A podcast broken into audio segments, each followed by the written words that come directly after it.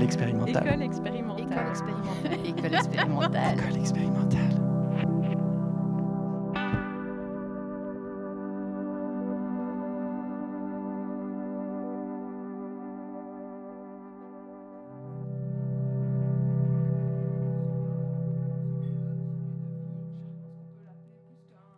Nos premiers rapports avec la vieillesse se font souvent avec nos grands-parents.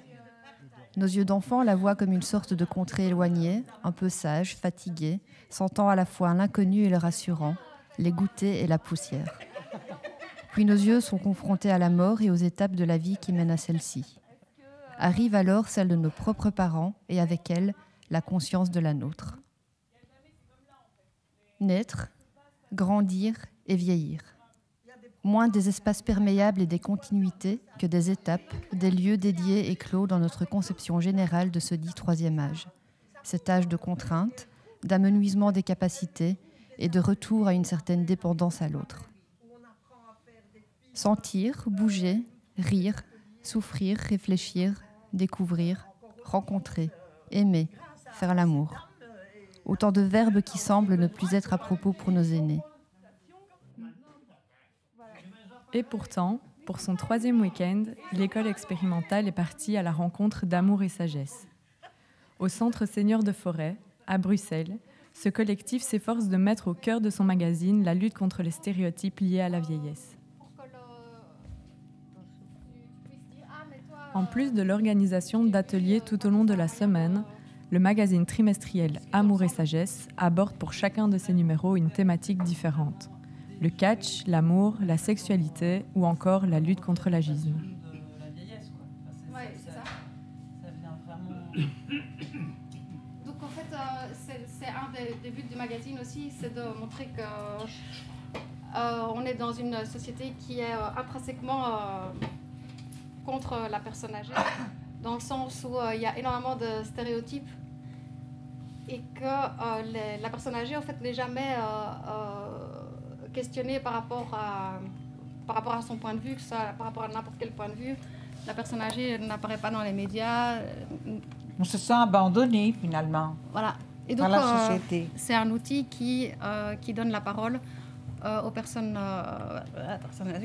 Et donc, voilà, nous, on est là pour, pour mettre ça en forme et de le faire d'une manière qui, qui plaise aujourd'hui. Euh, voilà. Attends, tu peux parler peut-être, c'est l'occasion de, pour toi d'expliquer cette partie-là Qu'est-ce que vous voulez que j'explique ah bah, Ce que, ce que tu avais fait, tu avais fait un article ah. Amour Sagesse qui parlait un peu de toi et de ta passion pour les oiseaux. quoi? S'ensuit un moment de partage des passions de chacun et de chacune.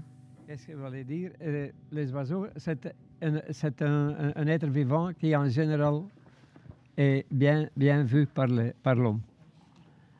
Maintenant, euh, avec notre planète qui est en, train de hein, se brûler, il faut dire, il, y a malheureusement beaucoup de, de, de, pertes. Il y a beaucoup de pertes il y a des espèces qui, qui disparaissent tout à fait. Mais il y a beaucoup plus d'espèces qu'on croit aussi et qu'on voit. voit. Mais en ville, c'est aussi, et aussi bizarre que ça peut être, en ville, il y a plus de moineaux pour le moment qu'à beaucoup d'endroits à la campagne. Parce qu'à la campagne, comme on a travaillé beaucoup avec des pesticides, il y a des endroits qu'on ne voit rien du tout. Et, par exemple, pour, je parlais d'une autre espèce, les hirondelles. À l'époque, quand on voulait les voir, on allait en partie, dans la partie Brabant wallonne. Là, on voyait encore les hirondelles. Chez nous, dans les étables et tout, il n'y avait plus rien. Je ne dis pas que je ne peux pas parler pour toute la Flandre, évidemment. Mais, dans les environs, c'était comme ça. On traversait la frontière linguistique et on, on, et on en voyait partout.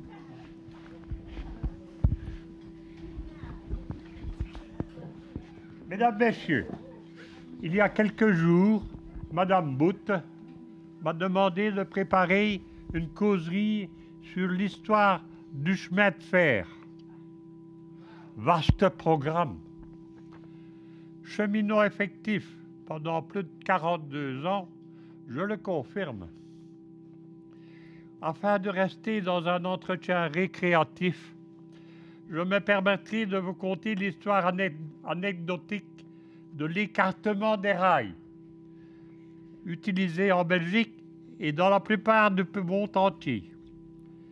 L'écartement des rails est la distance entre les flancs intérieurs de deux fils de rails et mesure précisément 143,5 cm. On l'appelle écartement de voie normale. La première voie de transport a été établie au Royaume-Uni au XVIIe siècle, principalement pour le transport du charbon de leur mine vers un canal, où ils étaient chargés sur des barges. En 1802, des convois furent ouverts au public. Ils étaient tractés par des chevaux, les rails étant en bois. D'où vient l'écartement? Pourquoi les Anglais ont-ils construit leur voie ferrée avec cet écartement? Il faut pour y répondre remonter à l'époque de la Grande Rome, il y a 2000 ans. Les Romains sont des inventeurs des routes d'allées. À force de trafic, ces dalles se creusent et des ornières se dessinent. Pour ne pas abîmer les roues des chariots, elles ne devaient pas buter dessus et pour éviter les problèmes des écartements variables, il fut décidé d'un écartement fixe.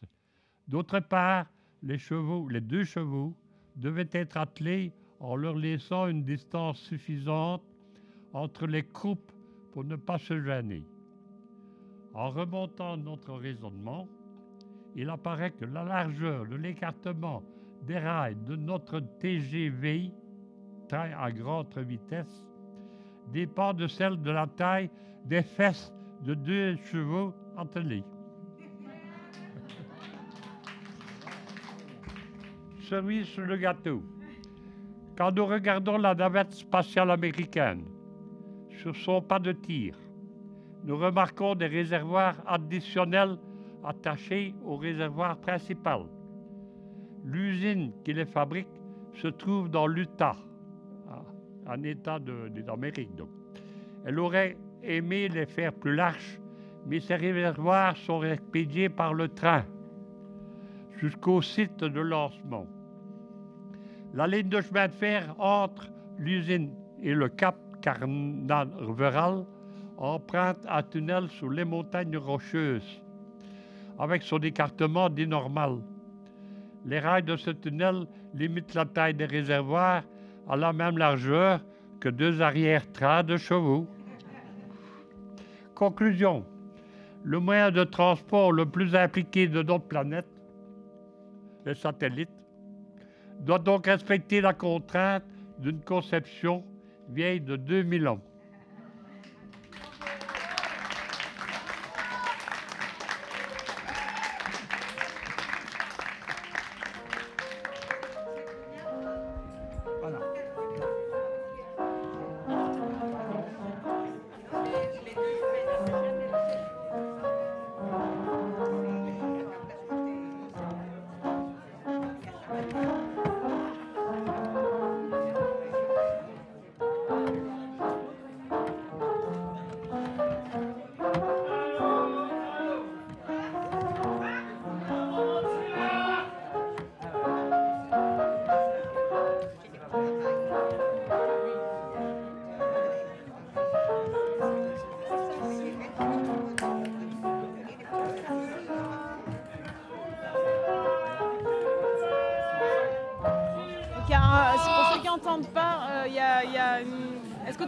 Ce qu'on se dit ou...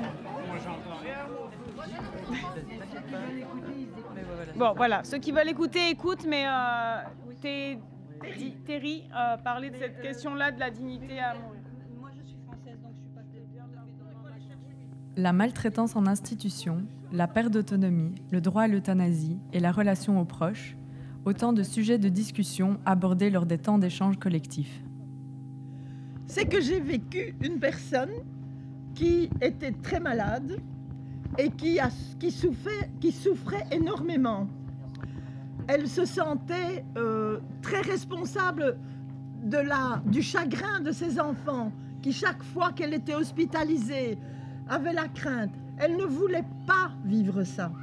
Elle a fait tout ce que vous avez dit. Elle a été à la maison communale. Elle avait son médecin traitant qui était d'accord, etc. Mais on lui disait, euh, on la faisait, on l'a convoquée chez une psychologue qui lui disait, mais madame, vous êtes quand même encore... C'est vrai qu'elle avait encore toute sa tête et qu'elle était encore bien physiquement, malgré les gros problèmes qu'on ne se voyait pas, mais qu'elle avait réellement. Oui. Et donc, finalement, après au moins trois mois de souffrance qu'on aurait pu abréger, parce qu'elle le voulait vraiment, parce que dès qu'on lui a dit qu'elle avait cette maladie, elle a dit, moi, je ne veux pas d'acharnement thérapeutique, moi, je ne veux pas ça, je ne veux pas vivre avec une poche, je ne veux pas ça. On lui a quand même fait cette opération, malgré qu'elle ne voulait pas. Euh, et malgré qu'elle avait fait tous les papiers. Parce qu'on l'a persuadée. C'est vrai que quelque part à la fin, elle a dit oui avec ses enfants. Oui. Mais et la DMD est consciente de ça et continue à travailler dans le sens que tu Oui, parce que l'association pour le droit de mourir dans la dignité. Euh, donc, est consciente de ce que tu dis et continue à, à militer pour ça mais il y a encore du chemin, c'est vrai. C'est mieux qu'en France quand même. Hein oui, c'est mieux qu'en France. Et beaucoup de, de, personnes viennent de France pour... Euh... Oui, excuse-moi. Attends, oh, on va repasser le micro. C'est comme ça quand on est star. Hein et donc finalement, tout le monde a accepté et on l'a fait rentrer un jeudi à l'hôpital pour l'euthanasier le mardi. Je trouve ça horrible. Mais quand j'y suis allée la veille, et elle savait parce que tout était... Mais là, c'était tout à fait différent. Hein. Pour dire alors au revoir, même si c'était sa volonté et qu'elle me souriait en disant mais je suis heureuse que je pars demain. Pour moi, c'était pas. Oui. Tandis que si elle était rentrée et qu'on l'avait fait, plus vite. Oui. C'était différent. Pourquoi traîner On a voulu donner une chance de changer d'avis, peut-être. Mais oui, mais une chance de Trois mois déjà qu'elle souffrait le martyr. Elle a souffert le martyr, hein, tu la connais, elle a souffert le martyr. Mère, ça a été trois ans. Ouais. Elle n'avait rien fait pour Et ça dépend de l'hôpital. Il faut choisir son hôpital. Moi, j'ai travaillé pendant 20 ans, 20 ans, dans des maisons de soins et c'est la même compagnie que Odette. Elle était dans une, une, maison, au, une résidence autonome. Et moi, j'étais dans une maison de soins. Elle travaillait la nuit. Et je faisais la nuit. J'ai commencé à 7 h du soir, terminé à 7 h du matin. Et je peux vous dire, franchement, c'est horrible. Et c'était une maison privée une maison privée. Quand on place, voilà, je vais placer maman. Quand je place maman, on sait que c'est pour mourir. C'est fin de séjour, c'est des fins de jour. Donc il n'a plus le droit à retourner à la maison. Ah oui. Ah Elle, s'inquiétait de savoir si on était déprimés, les jeunes, d'entendre tout ça. Mais en fait,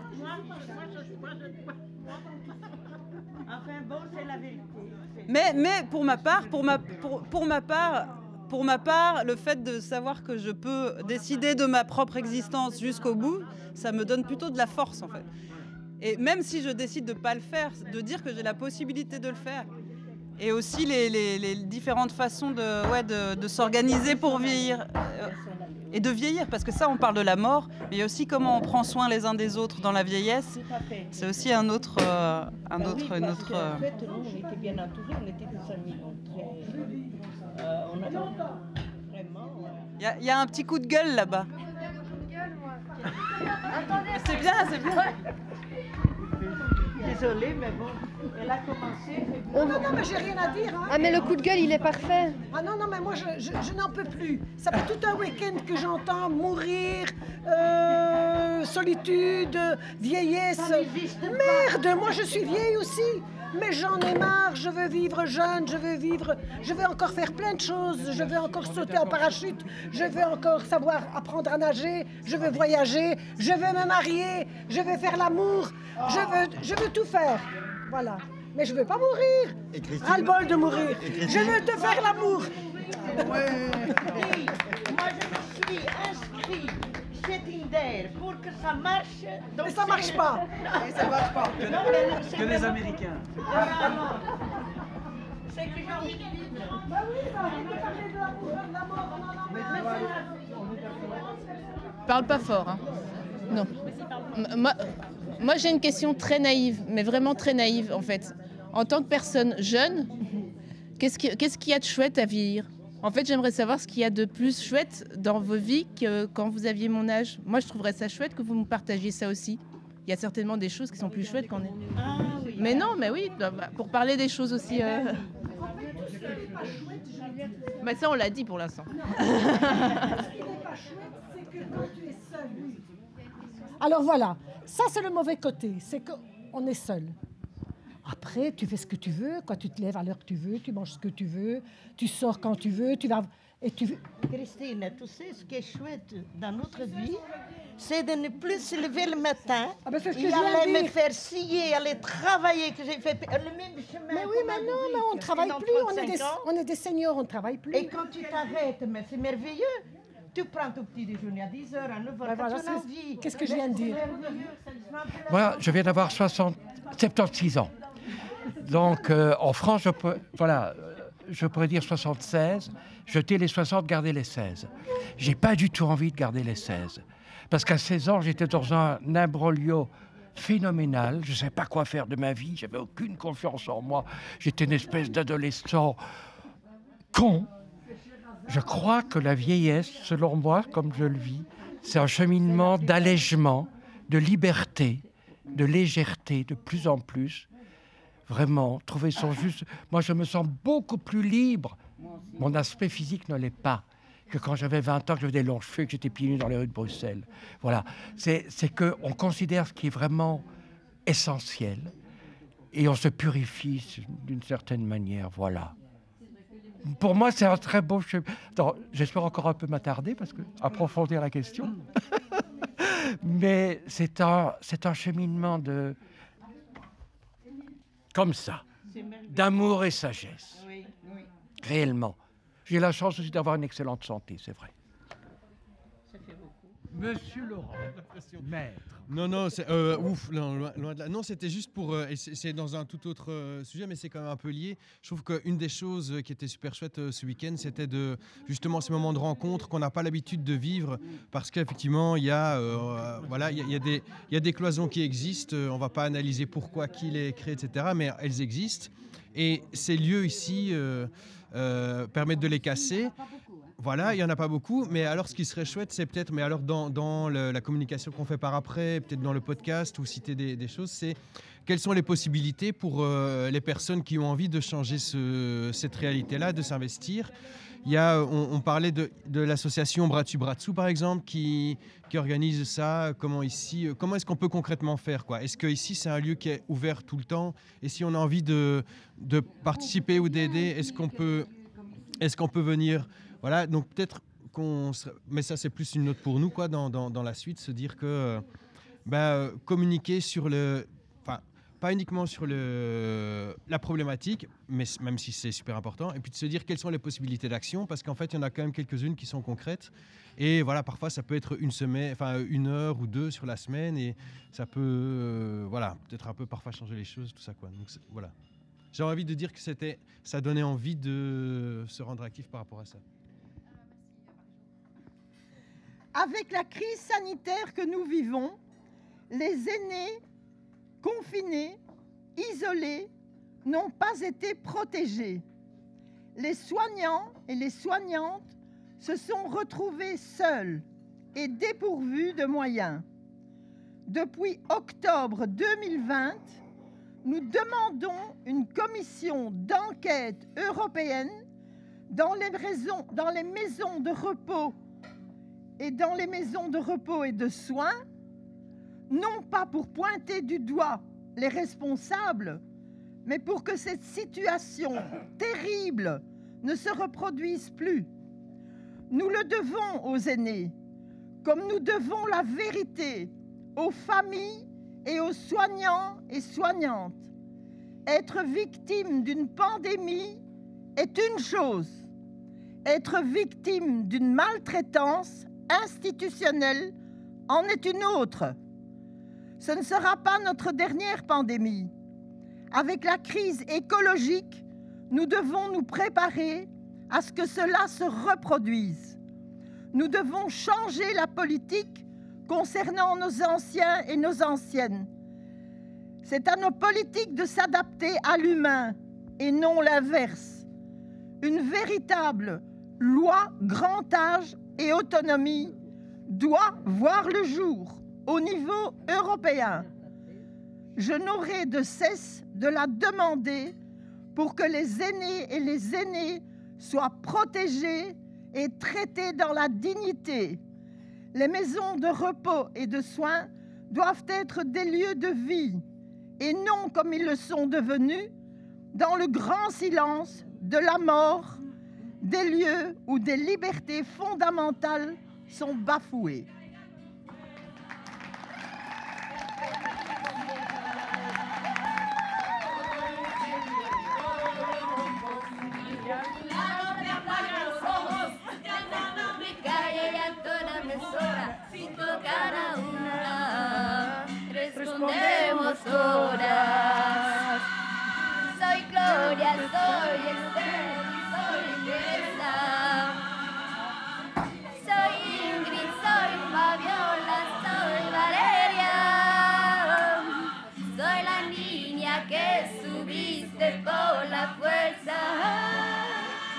Soy la madre que ahora llora por sus muertas. Y estoy que para. Justicia, justicia, justicia.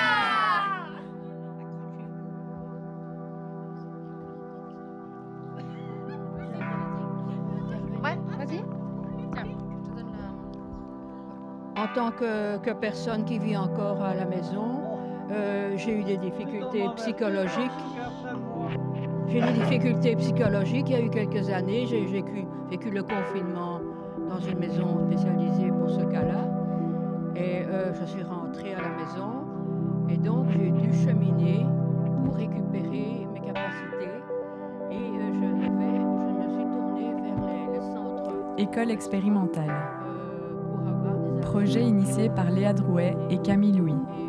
Épisode réalisé par Lucie Briard et Elodie Campenard, accompagné par Nemo Camus.